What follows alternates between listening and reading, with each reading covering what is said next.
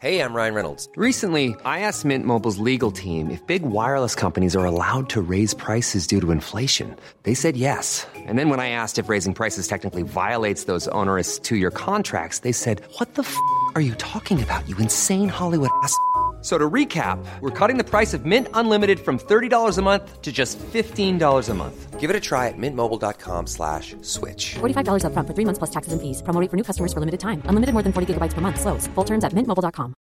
Flexibility is great. That's why there's yoga. Flexibility for your insurance coverage is great too. That's why there's United Healthcare Insurance Plans. Underwritten by Golden Rule Insurance Company, United Healthcare Insurance Plans offer flexible, budget-friendly coverage for medical, vision, dental, and more. One of these plans may be right for you if you're, say, between jobs, coming off your parents' plan, turning a side hustle into a full hustle, or even missed open enrollment.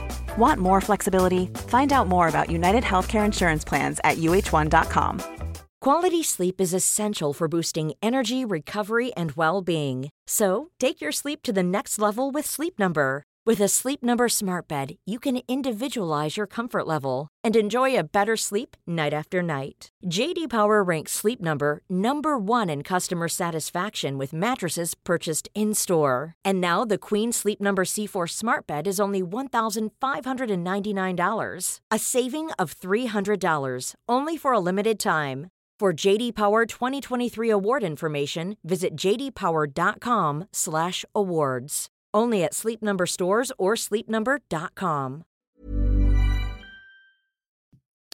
All right, I think we are rolling. Well, Tiffany, welcome to the show. Thank you again for taking the time to do this. And just to get started, I want to let you know one thing that comes across in all of your content on the podcast, YouTube, Instagram, and everything is your positivity. It's like radiant. You know what I mean? Your energy is just undeniable. It's something that I really appreciate. But I want to go all the way back to how this all got started, because I know that you've been doing the teaching thing for over a decade now, but that's not where you started, and it was something very different. So can you kind of take me back to the beginning of your professional career and how you ended up working for NASA of all organizations?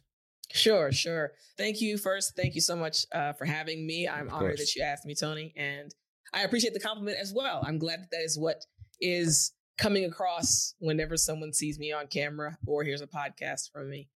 To answer your question, Tony, so yes, I did work for NASA. My major when I was in college, I graduated in 2004, and I had a double major. I had computer science, was one of my majors, and also commercial art. So I combined the two, and I became a web developer for NASA upon graduating from college. And it was a great job. Great coworkers, great boss. I'm still in contact with some of my coworkers. My boss was amazing. He was just a great guy. So it was an amazing place to work at. The environment was amazing. And I was fulfilled in many aspects, but there was one aspect that I was not being fulfilled in, and it had nothing to do with NASA. It was more of my goal in life is to help as many people as I possibly can. And at that time, I felt like I could help even more. Even though I was doing well at my job, I loved my coworkers and my boss, I wanted to do more. So that's, in a nutshell, what led me to quit my job at NASA. Now, I'm curious to know what your parents do for a living, and is that at all tied to your mission to help as many people as you can, or is it faith-based, or where does that drive come from? It's faith-based. Okay. So I am actually a Seventh-day Adventist. I have been a Christian my entire life, and that is and was, is, and will always be the driving force, that desire to help as many people as possible. And Tony, it goes to, you know, when I study the Word of God and I see how Jesus treated people when he was on the earth, my goal is to have the same effect on people while I'm here on this earth. I want to make people's lives better, help them achieve their goals, and just make the world a better place. So it is definitely faith-based. Mm-hmm. Jesus and God, they've made such a great impact on my life. I want other people to experience the same joy that I experience every day. What about your parents? What are they? What line of work were they in when you were growing up or when you were at university? So my mother is in the medical profession and my father was in computers. So he actually was in the military for 30 years. So he worked with planes, but he also worked at IBM. So that's where the computer side came in. My dad worked computers for several years for IBM. I see. What branch of the military was he in? Air Force. Okay. You never considered joining the force? So I am, I have always been extremely athletic. Like I was the most athletic at my university. I was the most athletic in my entire high school. So I've always been extremely athletic, in my high school class. But that just wasn't the path that I was supposed to go down. I thought about it, but yeah, I just decided not to go down that route. It's interesting. And going back to the NASA thing, this is something I really wanted to ask you about. Because when I think of NASA, I mean, typically you think of spaceships, rockets, and everybody walking around with the blue jumpers and stuff like that. But you were doing web development. So, I mean, was it just like working in a normal office environment? Was there anything special or unique about working for NASA specifically? Now, when you say special and unique, do you want to... I mean, it's different from what somebody might expect working at a traditional tech company or in a traditional office. So I would say with NASA, of course, we have the space aspect, which is, again, you know, what everyone likes, including myself. Mm-hmm. My department, yes, we were the tech. So if you just walked into the building, it would have looked like, oh, okay, this is the department that has computers in it. We had our web developers. We had our designers. I mean, we had illustrators that used to work at Disney. So it was a very interesting group of people together, very talented and very skilled at what they did. My actual building, if you walked in, you would just see individuals sitting down at their computers. Mm. The projects we were working on, though, were connected with what NASA is known for. So, for example, I was assigned to a certain sector of NASA. And as you know, for web development and web design, like a website displays information connected to a company or connected to a specific department of a company. Mm-hmm. I was tasked with managing a certain sector of NASA and that website for NASA. Some of our websites were internal and some of them were external. So a part of what I was developing was external and a part of it was internal. Mm-hmm. And so how long were you there at working at NASA? I actually started my internship with them. So I was an intern with them when I was in college for about, I think it was on 2 years. And then when I came out, I actually worked for them for 2 years. Okay. Okay. So 4 years total. So you, when you left NASA, you were how old? I was 23 or 24. 24 years old, which is a really interesting time to make such a, I don't know if I should say drastic, but a pretty big career shift to go from tech and working at NASA to then decide you want to go into teaching. Now, neither one of your parents were teachers. So how did you go from web development at NASA to deciding, you know what, I want to teach people how to speak English?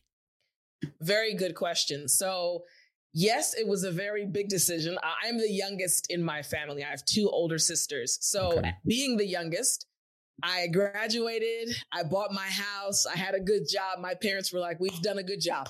We've done our job, we're done. So I still remember the day I called them to tell them I was quitting. There was a pause. My mom said, oh, okay. My family, we are very close. We talk multiple times a day. So we're extremely close family. And my dad, he calls me baby girl. Even though I'm 40 now, he's like, baby girl, I'm not sure that's God speaking to you. And of course, we laugh about it now, but I'll never forget that day because, again, at the age I'm at right now, I can see how that was a shocker to them. Right. But to answer your question, I didn't quit NASA to teach. I actually quit NASA, again, going back to my desire was to help more people, and it was very connected to my faith. And I felt like God was leading me to quit my job so that he could use me more in another area. I'm not going to lie to you, Tony. I also was a bit confused, but something that every friend that you'll meet, one of my friends, family members, anyone that knows me well, they'll tell you that I love God and I'll follow his leading wherever he leads. Even if it doesn't make sense to me at the time, I'll follow his leading. So it didn't make sense to me at the time, but I didn't question it. I said, okay, this is what you want me to do. And I did it. So I didn't leave to teach. I left because God was leading me somewhere else with the end goal being helping more people. So actually there was a time period of about 12 months before I went to South Korea to become an English teacher. Mm-hmm. During that 12-month period. So I'm also an artist. I actually was painting for that 12-month period, selling my paintings prior to going to South Korea. Oh, shit. So I was doing that again with the end goal, trying to help more people, trying to help people understand how amazing it is to have this strong relationship with God and how God wants us to care about each other. It's really about helping other people, not being such... you don't want to be a selfish person. You want to be a person that helps other people. So I was trying to share that with others, and I was doing it through art. Then the call to go to Korea, and I was actually an English missionary. So I taught English at a Christian institute in South Korea, and we taught English, and we also offered Bible classes in English. So I was actually an English missionary. So when I went to Korea, prior to going to Korea, I was not aware of the fact that I had a skill for teaching, because I never was a teacher. However, when I got to Korea and started doing it, that's when I realized, oh, there's something here. And that's another thing I was so excited to talk to you about, because I know nothing about South Korea. And I've heard many stories about Asia in general, and especially stories from the Black community going over to Asia and having some, let's call them, unique experiences. So I'm curious, what was the culture shock like for you, and what were your first impressions when you got there? Man, okay, so when I first got there, it was nice. It was very interesting. Again, it's the very opposite of America. So when I first got there, we landed, and there was a large group of us, not from the same state, but we were part of the group that was going to be trained. So there are about 40 or 50 of us from different parts of America, and also some from South Africa and some from England. So we were still together as foreigners. So it really wasn't an immediate culture shock, because you were together with other English speakers during the training period. The food in the beginning took a little bit of time to get used to. Not everything, because Korean food is really good. There were just a few things that were different from what I was used to, but it was fine. And now I love Korean food a lot. As time progressed, that's when the culture shock started hitting. So for example, the first one, again, my personality, I'm an extrovert, but I'm an ambivert, actually. I have both sides, but I am a leader. So, and I love helping people, and I love organizing things. So when I got there, they asked, after about a month or two, they're like, okay, we see that you have this talent for organizing things. Can you help us organize? Or they made me a manager after being there, a manager of other teachers that were there. And I was used to leading, but I was an African-American female, about 27 years old, in a culture that is based on age and men being the top of the, per se, totem pole, right? That is a culture shock for a woman coming from America that is not used to age nor gender being a big issue when it comes to getting a job done. So I experienced, that was my first major culture shock, because I was the manager of other foreign teachers, Americans and British individuals, but my bosses were older Korean men, 40s, 50s, 60s. That didn't faze me, because I felt like we were relating to each other based on our positions, but we weren't. That was the biggest culture shock for me, because we started butting heads a bit, but then I had to learn more about the culture and realize this has nothing to do with me as a person. This is their culture. So the same challenges I was experiencing, why I was being told that I couldn't do certain things because they didn't put it into words, but again, I was younger than them, was the same challenges they were experiencing, having this quote unquote young individual telling them things that need to be done. So living in another country that is opposite of yours as far as the culture aspect, it helps you grow so much, because you have to understand other people and realize just because we don't think the same way does not mean I'm wrong nor they're wrong. We just have to understand how to exist together. So I learned a lot. It was a very big culture shock, but I learned a lot about Koreans, and I learned to be more understanding and to realize this is your country.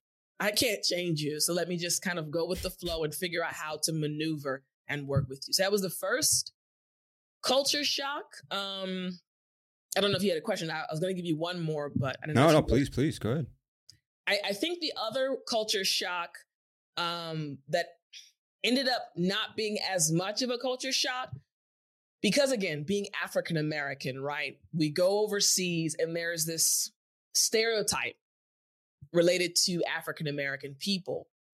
I speak Korean. So once I started learning Korean and actually speaking the language well, many times when we were sitting on the, say, metro, on the, like, inside of the bus or in the train station, people would stare, right? And before I could speak Korean, it just seemed like someone's staring at you, pointing at you, and talking about you in a negative way because you weren't able to understand what they were saying. After I learned how to speak Korean, same situations, but they were literally saying, "Oh my goodness, it's a Black person. Their hair, wow, it's so unique. I've never seen a hairstyle like that." So you see how the smile came on your face immediately. They're not really, they're really just curious because they're, even though, yes, there are quite a few Black people in South Korea near the military base, when you go to the outskirts of the city or different parts of South Korea that foreigners aren't really kind of seen too often in, you're going to get those stares and those points. But when you understand, they're really not saying anything negative about you. 9 times out of 10, like, once I could speak the language, I was like, oh, this is really not a bad situation. I had one situation I'll never forget. I walked into a train packed, like New York City type packed, shoulder to shoulder. And there was a group of teenagers, probably about maybe 9 or 10 teenagers. And I walked onto the train and they were right kind of next to me. They didn't know I could speak Korean. I said, let me just sit and observe. So they were all looking at me and kind of talking and like chuckling or pointing. But I understood what they were saying. Literally, oh my gosh, I've only seen a Black person in a movie. Look, she's here. And I think I might have had an afro. Like, they were just being kids. Yeah. So I let them get their comments out. And then I turned and I started speaking to them in Korean. And they were like, oh my goodness. And like, you could see their faces light up. So, and I talked to them for a while. And in my head, I said, this is going to be their first experience with a Black person. And it's going to be a positive experience. So what is considered a culture shock because we don't speak the language, in actuality, it's just they just don't know about Black people. So many times, 9 times out of 10, there is always an exception to the rule. I've had other friends that have had negative experiences. They really weren't saying anything negative. They were just very curious. They had never seen a Black person in person, and they just were curious. Yeah. So. Most of the time, that's what it is, right? And that's the beauty, I think, about traveling is you kind of, if you're open-minded enough, you get to get immersed in a different culture, and you'll understand a lot of stuff that you thought or heard about. It's just nonsense that people are repeating a bunch of times because they heard somebody else say it. When you can go and experience it for yourself, you see like, most of the time, it's not hatred-based. It's nothing malicious. Exactly. They're just like, literally, which is crazy for us to think that people never seen a Black person in real life before. Even to this day, that blows my mind, man. So I think that's one reason that Americans in general, we probably don't travel enough. I get the impression that we're so like focused on what's going on inside our borders, but we don't really get out enough. And for that reason, we're kind of clueless. I think that's maybe true for a lot of people around the world. We're kind of clueless and we make all these assumptions.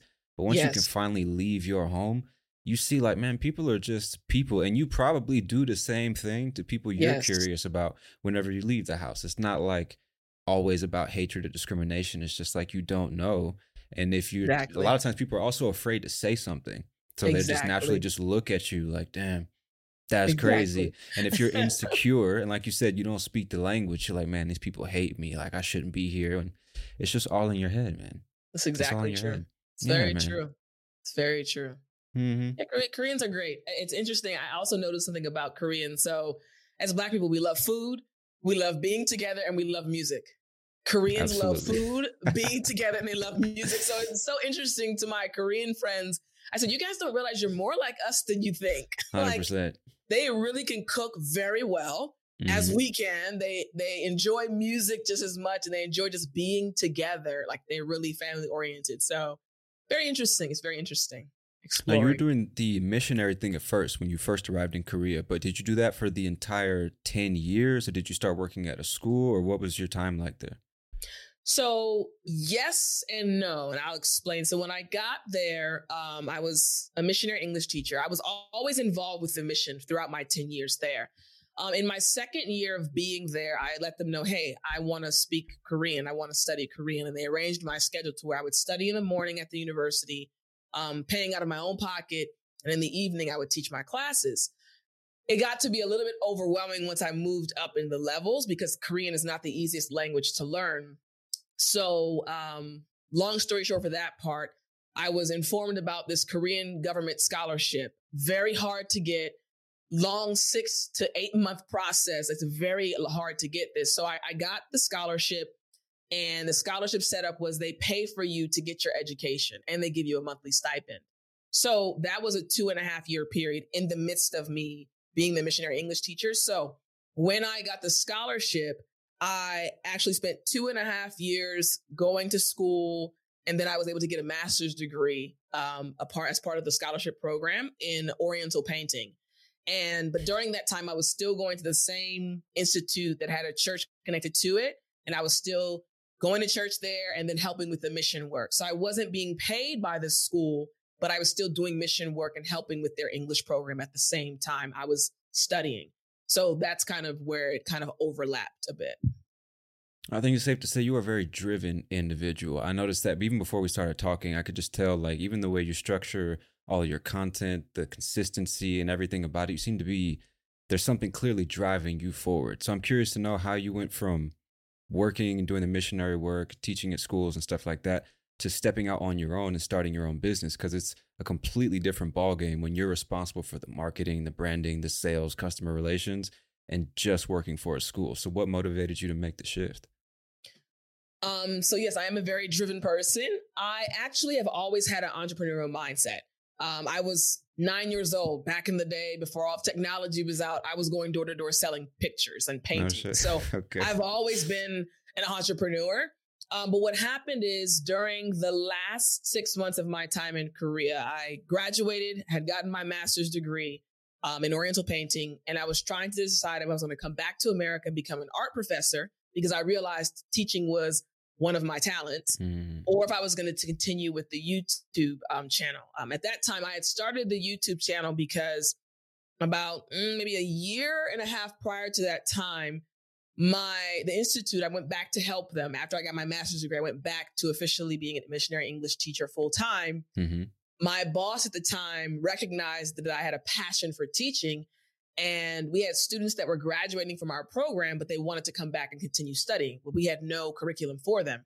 So my boss, a Korean gentleman, he approached me and said, "Tiff, would you create a curriculum for them?" I was like, no problem. It wasn't any extra pay. I've just always enjoyed setting up plans, study plans, and helping people get to a certain level. So I created this entire curriculum, and we tested it out for 2 months.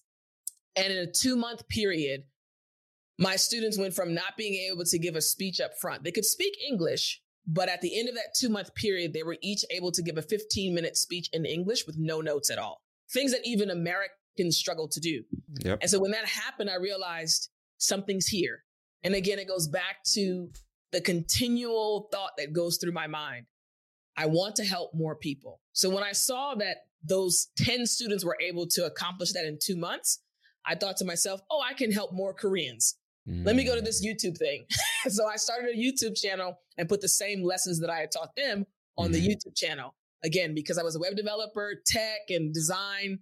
Those are things that I already knew how to do as far as like using them on the platform. Yeah. What I realized, though, was that YouTube was not just going to shooting content to Koreans. I had students now in Africa and different parts of India. It was trickling in, right? Mm-hmm. So prior to coming back to America, again, it all goes back to my relationship with God. My whole goal is to help people. So I always go back to God. God, what do you want me to do? Now, remember, there was a 7-day period praying and asking God, I have two options. I can go back to America and become an art professor, or I can continue with this YouTube channel and you'll take it wherever it goes. Just to give you context, at the time I prayed, the YouTube channel was bringing in maybe $50 a month. And I'd been online for several months. It was bringing not even enough to put gas in my car for a month. Mm-hmm. But I said, God, what do you want me to do? Once again, though, I mentioned earlier, if God tells me to do it, I don't question it. I just follow. And at the end of that 7-day period, a Korean television company that I had never contacted sent me a message and said, we found you on YouTube. Mind you, I was only making $50 a month. So it wasn't like I was huge on YouTube. And long story short, they wanted to put my content on Korean television. So fast forward, we signed a 3-year contract. They gave me enough money to come back to America to start the business. So it was basically the sign I needed at the end of that 7-day period. This is where you want me to go, God. I didn't see how he was going to use it to bless people, or I really want to help people to understand like the beauty of being a Christian. He said, just follow me and I'll take care of everything. So that's why I started the company Coming Back to America. That's why I started Speak English with Tiffany. All because I wanted to help people. God said, this is what I need you to do. Fast forward, we're at 2.2 million subscribers, 2.2 million subscribers. Yes. Yeah. Incredible. So they just sent you a random email and said, hey, we love your content. We want to put it on national television. It was as simple as that? Yeah. Literally, which is why I knew it was God, because again, I had never even seen the channel. They're like, yeah, we saw your content. We wanted to know, can we sign a contract to distribute your content on the television broadcast station? I was like, is this a joke? But I met with them, went to the office, met with them. We talked, signed contracts and everything. Yeah. So you must be like a superstar in Korea at this point. That's the interesting thing, Tony. So I get stopped. I'm in America. I get stopped periodically. Mm-hmm. But then I can tell you my audience is probably about 0.5% Korean. No shit. Right. So that also shocked me as the channel continued to grow. Again, understanding the power of YouTube. Mm-hmm. And as I'll encourage whoever's listening, if you have an idea, start a YouTube channel. Start it because you have a desire to help people. And whatever niche you want to do it in, that's fine. But YouTube is literally a way to touch so many people around the world. So I honestly, if I have to go to Korea later on this year, and I'm sure I'll get stopped, but I still get stopped in America in my own neighborhood because there are students from, I have students literally from every country you can think about. And many of them are immigrants living in America because I focus on intermediate and advanced English learners. Mm-hmm. So many of them can speak English, but they're not able to express themselves like we can. So I'm just helping them kind of get over that little hump. So yeah, I do get recognized and I'll take a picture and talk to them and stuff. Yeah, so, yeah. That's cool. I'm sure that's very humbling, man. I mean, to think that you just started posting just videos like any other person on the internet, and 5, 10 years later, it's like people stop you in the streets just to tell you how much that you've helped them, man. It's incredible. And that's actually what I want to ask you about as well, because there might be somebody listening, no matter what language they speak. Maybe they want to start a YouTube channel, or they want to teach languages specifically, English, even more specifically. What recommendations would you give to somebody starting in 2023, especially if they have the mindset where it's like, no, but the market's too saturated. It's too hard. It's not going to work. The time has already passed. What words of advice might you give, generally speaking, to somebody like that? The first thing I would say is, initially I had the same thoughts. When I first started on YouTube, the English teachers that were there were amazing. They're still amazing to this day.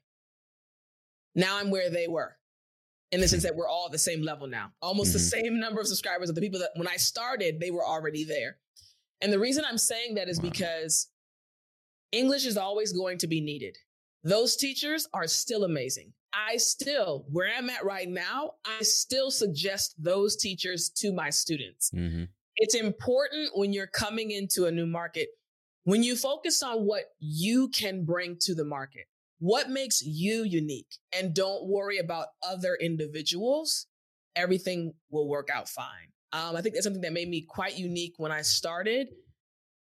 I didn't care what anyone else was doing because I knew that I could help my students in a unique way. Mm-hmm. And anything that was not my skill, I pointed them to another English teacher. Mm-hmm. And I think when you're willing to help your students in any way you possibly can, not trying just to hold them to yourself, you're going to be blessed because you're looking to help the student. The student is the focus, not yourself.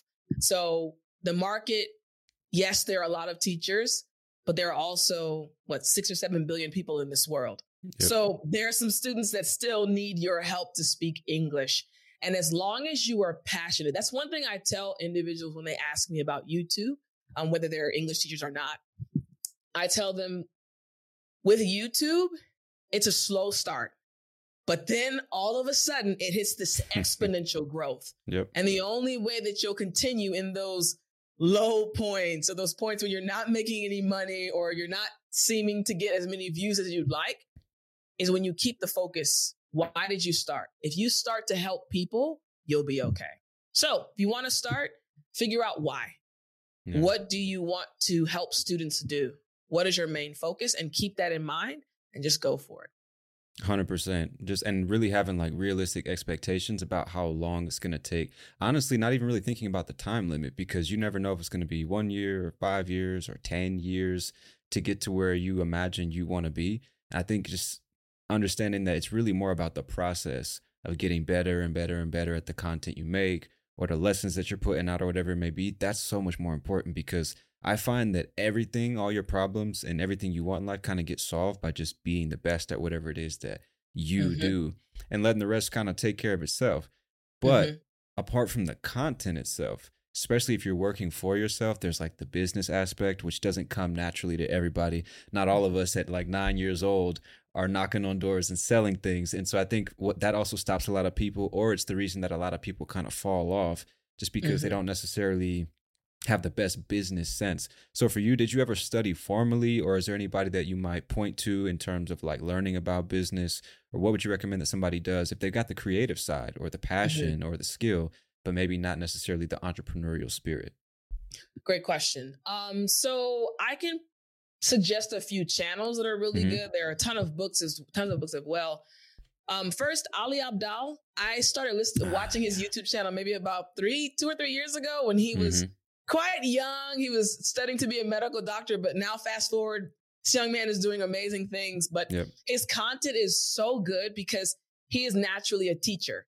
So he gives you the information you need in a very clear and concise way, and you can take it and apply it and see results. So Ali Abdaal is one YouTube channel I would suggest your listeners checking out if they are looking for business tips and business advice. It depends on the type of business advice they're looking for. But another book that I read well over 20 years ago, Rich Dad, Poor Dad, is also another important book because it talks about changing your viewpoint of money and wealth. Let me try to think of another book. Another book that I've read multiple times, the E-Myth Revisited. Fantastic book. Fantastic. It's amazing. So that is one of the books that I go back to it periodically just to read it over and over again. I'm looking at my bookshelf right now to see another one that I can. Seven Habits of Highly Effective People. I read that also several years ago, probably 2 decades ago as well. But if someone is not naturally, say, a diligent individual or not naturally focused and they're trying to be more of a focused individual, that's an excellent book, as well as... there's another book on habits that's quite popular. It's not coming to mind right now. Atomic Habits? Yes, really Atomic Habits. That's a good one as well. So, yeah, those are things they can kind of read and also channels they can check out that will help them. Cool fact, a crocodile can't stick out its tongue. Also, you can get health insurance for a month or just under a year in some states. United Healthcare short-term insurance plans, underwritten by Golden Rule Insurance Company, offer flexible, budget-friendly coverage for you. Learn more at uh1.com. Quality sleep is essential for boosting energy, recovery, and well-being. So, take your sleep to the next level with Sleep Number. With a Sleep Number smart bed, you can individualize your comfort level and enjoy a better sleep night after night. J.D. Power ranks Sleep Number #1 in customer satisfaction with mattresses purchased in-store. And now the Queen Sleep Number C4 smart bed is only $1,599, a saving of $300, only for a limited time. For J.D. Power 2023 award information, visit jdpower.com/awards. Only at Sleep Number stores or sleepnumber.com. Now, let's talk about the life of a content creator in general, because a lot of people, I think, have misconceptions about what a YouTuber or a podcaster does all day. And you seem to be like very, like you said, you love organizing things and making plans and everything. So I imagine you are very diligent with your routine, because I'm sure you know, like habits basically form your daily experience over time. So what is like a typical day look like for Tiffany? So, I actually, yes, I'm very organized. I am doing a lot, and I've had people ask me, how do you manage your time? So I'll give you, it's actually based on a monthly schedule that I have. Okay. So I base it on a basic 4-week month. Sometimes I have 5 weeks, but 4-week month. The 1 week, week one is my recording week. I record every single video you see of me online, whether it be Instagram, whether it be YouTube, whether it be Facebook. Every single video is recorded a month in advance during a 5-day period. So there's 1 week of just recording. Mm-hmm. And what that does, it's called like batch recording. Yep. So it's a very good way of like your mind getting to this zone. This is the week we record everything. So that mm-hmm. week, morning to afternoon/evening, just recording everything. And this is literally probably 50 videos. So a lot of videos are being recorded, but again, I've been kind of tweaking this system for a while, and it mm-hmm. works well now. So that's week one. Week four, I'm going backwards. Week four is my organizing week. So mm-hmm. I organize everything that I'll be recording the following week. Ah, got it. All of the information. I have an assistant that she creates like my PDFs, right? But I have a system set up where everything that I need for my week one videos is organized in week four of the previous month. Mm-hmm. So what happens is week two and week three. Week two is my rest week. So week two, because again, I've been organizing. There's a lot of mental work during the organizing week. Absolutely. Then you get to week one, and it's a lot of physical work. Like, so it's a lot to be on camera for several hours a day, back to back to back, lights and cameras and thinking and everything of that nature. So when I get to week two, I need to kind of reset. So I use week two as my reset week. I don't schedule any meetings. I don't schedule any classes with my students at all. That's the week for me to kind of feel more rejuvenated. Mm-hmm. And then week three is the week I work on my business. For example, meetings like this meeting or interviews, or something that I wanted to figure out that I didn't like that happened last month with a video. I want to tweak some things. Week three is the week that I work on my business. And then the cycle just continues. So each day of each week has a certain setup. So day three of week four looks different from day three of week one. But it's a system that took me a while to set up, but now it runs like a well-oiled engine. Mm. And so let's just say more or less, how long do you think it took you to get to this point where you really feel like, okay, I know exactly what I'm doing and I've got the machine running the way I want it? So prior to this system, I had another system. System, again, just helping you understand, literally, Tony, has been how my mind has worked my entire life. I remember being in fifth grade. I was making plans in fifth grade. We'd have a test. I literally outlined the entire chapter, highlighting bullet points in fifth grade. Got to college. I was the one everyone called to get the study guide for the tests. I was just handing them out. And I'm saying this because when you recognize what makes you unique, that becomes your quote unquote superpower. Mm-hmm. Whatever makes you unique, something that you might not have even realized. I didn't realize this until I started the YouTube channel and students started pointing out, oh, we love your study guides. And I was like, oh, I had been doing it my entire life, even in Korea. But that's when I realized, this is what makes me unique. Other teachers have their unique qualities, but this is what makes me unique. So again, understanding that's how I teach. Literally, I'm looking at my wall in my office. There are plans all on my wall. Calendars for the year, calendars for the month, calendars for the week, like literally broken down. So I've always had a system.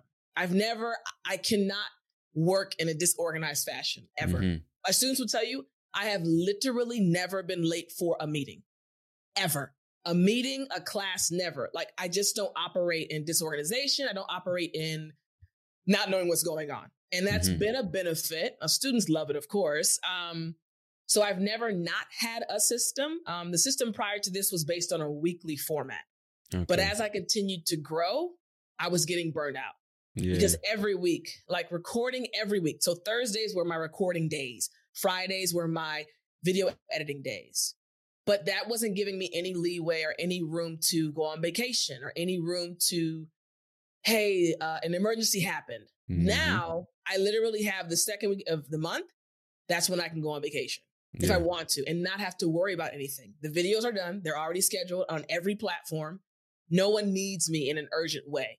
So I'm able to go out. So I've always had a system. To develop this system, it was more of learning as I went on. So for some people, it might happen in 3 months. For some, it might take 3 years. It's all dependent upon how you work and managing like your energy, mental energy, physical energy. How do you feel? Are you burnt out? Stop. Take a step back and see how you can kind of come back and relate. I mean, do a different system or make another system. And that sounds like golden advice for language learners as well, because it sounds so similar in the sense that I'm sure you get messages all the time about what's the right way to learn English, how long is it going to take, et cetera, when it really does kind of depend on the individual. And that what you were saying kind of made me wonder what your philosophy is or what you're looking for in the ideal student, especially as an organized person who is very diligent and you like things to be done a certain way. I'm sure, not all students have this same mentality. So in terms of like the student that is for you, what type of qualities are you typically looking for? For me, first, a willing heart. You have to be willing to work hard and want like willing heart and desire to actually achieve a certain goal. If you're willing to work hard, I can work with you.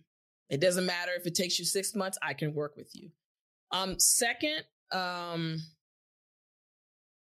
student that understands it's going to require a process, like there's a process to achieve a certain goal. And I don't want to say these things are required at the front end. And let me explain, because I want to say optimism, because I've had students where after studying with me, their entire mindset has changed. Yeah. So the only thing that would stop me, quote unquote, from accepting a student into my program or from working with a student, let me think about this honestly. The only thing that would stop me is if a student is not willing to work. That's the only thing.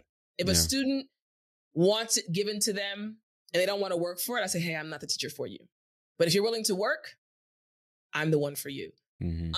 I've had students that have come to me. One student in particular, I mentioned her actually in my last YouTube video. So if she hears this, hey, Michio, she's from Japan.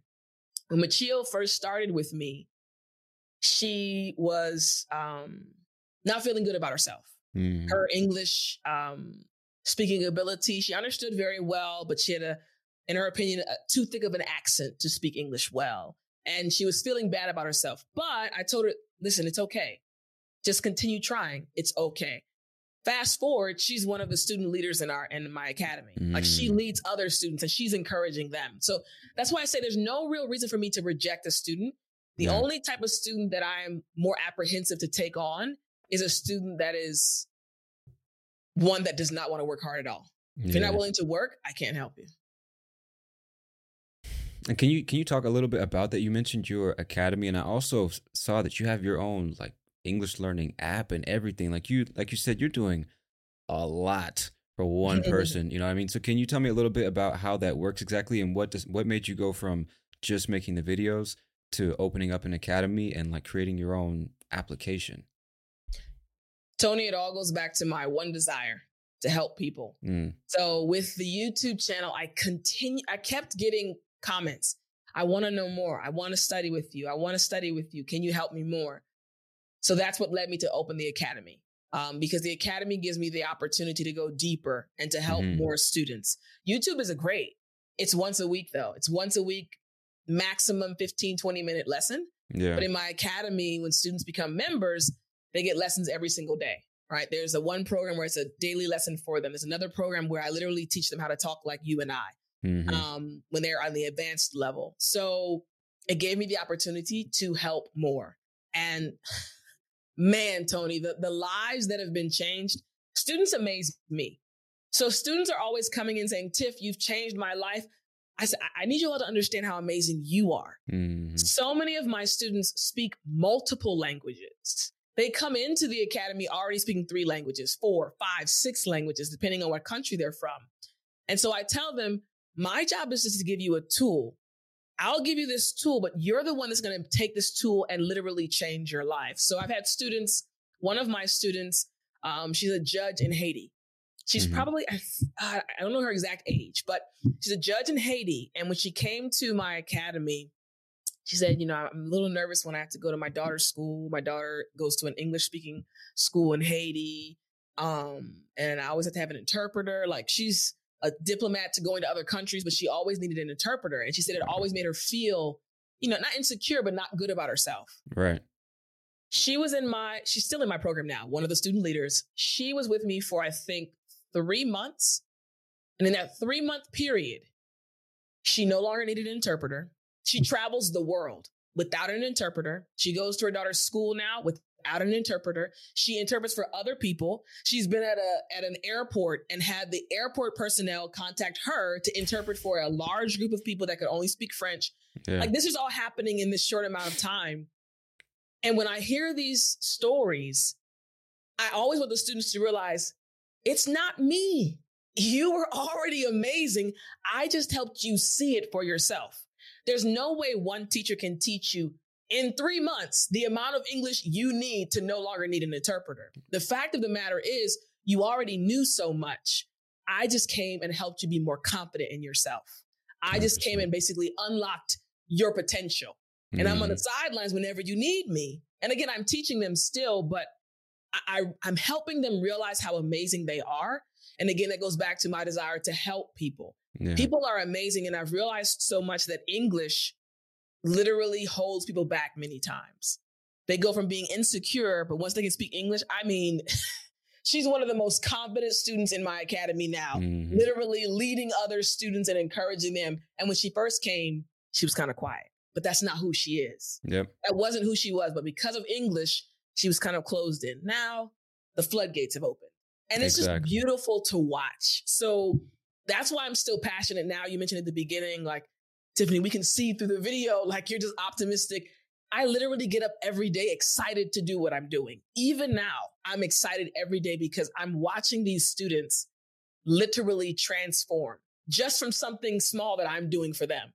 So why would I ever stop if I can change so many lives and watch them affect other people? So incredible, man. And I think part of, like, it's like, I see it as two things. One is like the power of the internet these days is just insane, that you can set up your camera and reach millions of people with a message that they wouldn't have otherwise gotten ever in life. But then somebody like you, this is why I want to talk to you, because with just so much passion and positivity, a lot of times just that is enough to convince a student, you know what, I am going to keep trying. You know what, I can do it. And then they stick with it just long enough for them to get over that initial hump. And then they're like, oh, damn, it wasn't even that hard. I just needed to believe in myself first. And like, even when I watch your videos, I'm like, I just feel better. You know what I mean? Like, you start smiling and just all that positivity comes through. You're like, damn, I'm gonna have a good day now. So I know that's something that students really, really, really appreciate, because I remember when I was in school, you know how it is in the States and many places you go, like, students are underpaid, or not students, teachers are underpaid. They come into the classroom and they're just like waiting for lunch, and then they're waiting for the 3:00 bell, and then they go home. And a lot of students fall out of love with learning for that reason. So people like yourself, I'm sure, help them fall back into love with learning. So it's really, really cool what you're doing. And one thing that I'm curious about as well is kind of like away from teaching, what is Tiffany into when she's not teaching? Like that second week of the month when you're trying to decompress, recharge the batteries, what other stuff what are you interested in, or what do you like to do? Great question, Tony. So in that week, the decompressing week, I enjoy exercising. So I like to exercise. I love sports. I love being with family and friends. My other passion, though, is Bible study. So I believe that so many people are looking for something, right? Everyone is searching for something. And again, just from my personal experience of studying God's word on my own, and the passion people see, the joy they see on my face, I'm like any other person, good days and bad days. Yet and still, I'm able to have a smile on my face every day because of the joy that comes from my relationship with God. And I've realized there are so many people in the world that don't have that joy. So again, it goes back to my desire to help as many people as possible. So during that week, my quote unquote break week, I'm spending time diving into God's word, trying to figure out, hey, how can I make this interesting to someone in 2023, the current year? How can I make this applicable to our life right now, to what's happening in America or in different parts of the world, so that we can understand it and so that people can actually experience this joy that literally fills my soul. And I want someone else to have the same joy. So I actually have another YouTube channel that during my off time, I've kind of started and trying to get it up and running. It's, I don't know if I can say it or not. Please, I'll say it if I can. Of course. Yeah, it's Twogil, Twogil.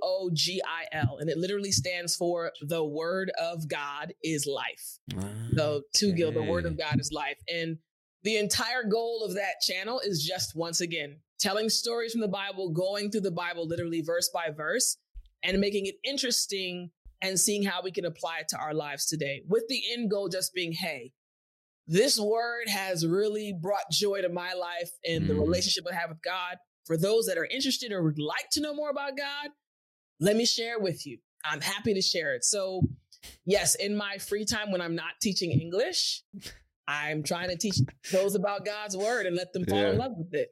Amazing, man. It's amazing. Like, you can't even when you're supposed to be resting, you're like, you know, how can I make more use of this time to help more people? And you really do just seem to have like teaching in your blood. You have whatever's on your mind or on your heart. You just want to share it with other people, man. It's really interesting what you said too about the fact that everybody's searching for something, because I mean, I don't know how much time you spend on social media, but I'm sure, you know, there's not, let me say it this way, there's a lot of negative influences, a lot of negative messages, and it's easy to get caught up in that world and addicted to that world, strangely enough. And it seems like a lot of people are just left empty after hours of scrolling on the phone, and they don't really know where to go or what to do. They don't have the best social life. They might not come from the strongest or tightest knit family. And I had another guy, his name is Michael Butler. He's a pastor, and he talked more or less about the same thing, which is like a lot of young people these days don't even understand or comprehend the idea of God. They weren't even really formally introduced to it. And he also spreads that message of like, I'm not going to force it on you, but you could really benefit from getting closer to the word of God and find something that's much more substantial to cling to in your life, because we all go through ups and downs and good times and bad times. And he really believes, I'm sure like you, that a solution could be for many people is just learning to walk in faith. You know what I mean? So Twogil, Twogil is the name of the channel. Excellent. Excellent. All right, Tiffany, well, I know that you got to get out of here. I want to thank you so much for this interview. It's really, really good. Pleasure. I'm really glad I got to talk to you as well. And I'm sure people who hear this are going to love to learn more about you. So keep doing your thing, man, because it's awesome. Thank you again. Awesome. I really appreciate it. I enjoyed the conversation too, Tony. 100%. All right, we're going to get out of here, y'all.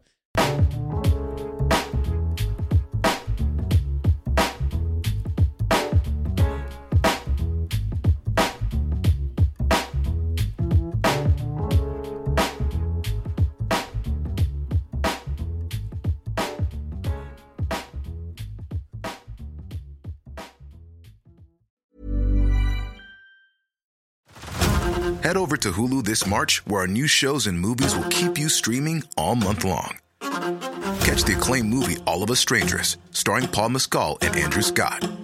Stream the new Hulu original limited series, We Were the Lucky Ones, with Joey King and Logan Lerman. And don't forget about Grey's Anatomy. Every Grey's episode ever is now streaming on Hulu. So, what are you waiting for? Go stream something new on Hulu.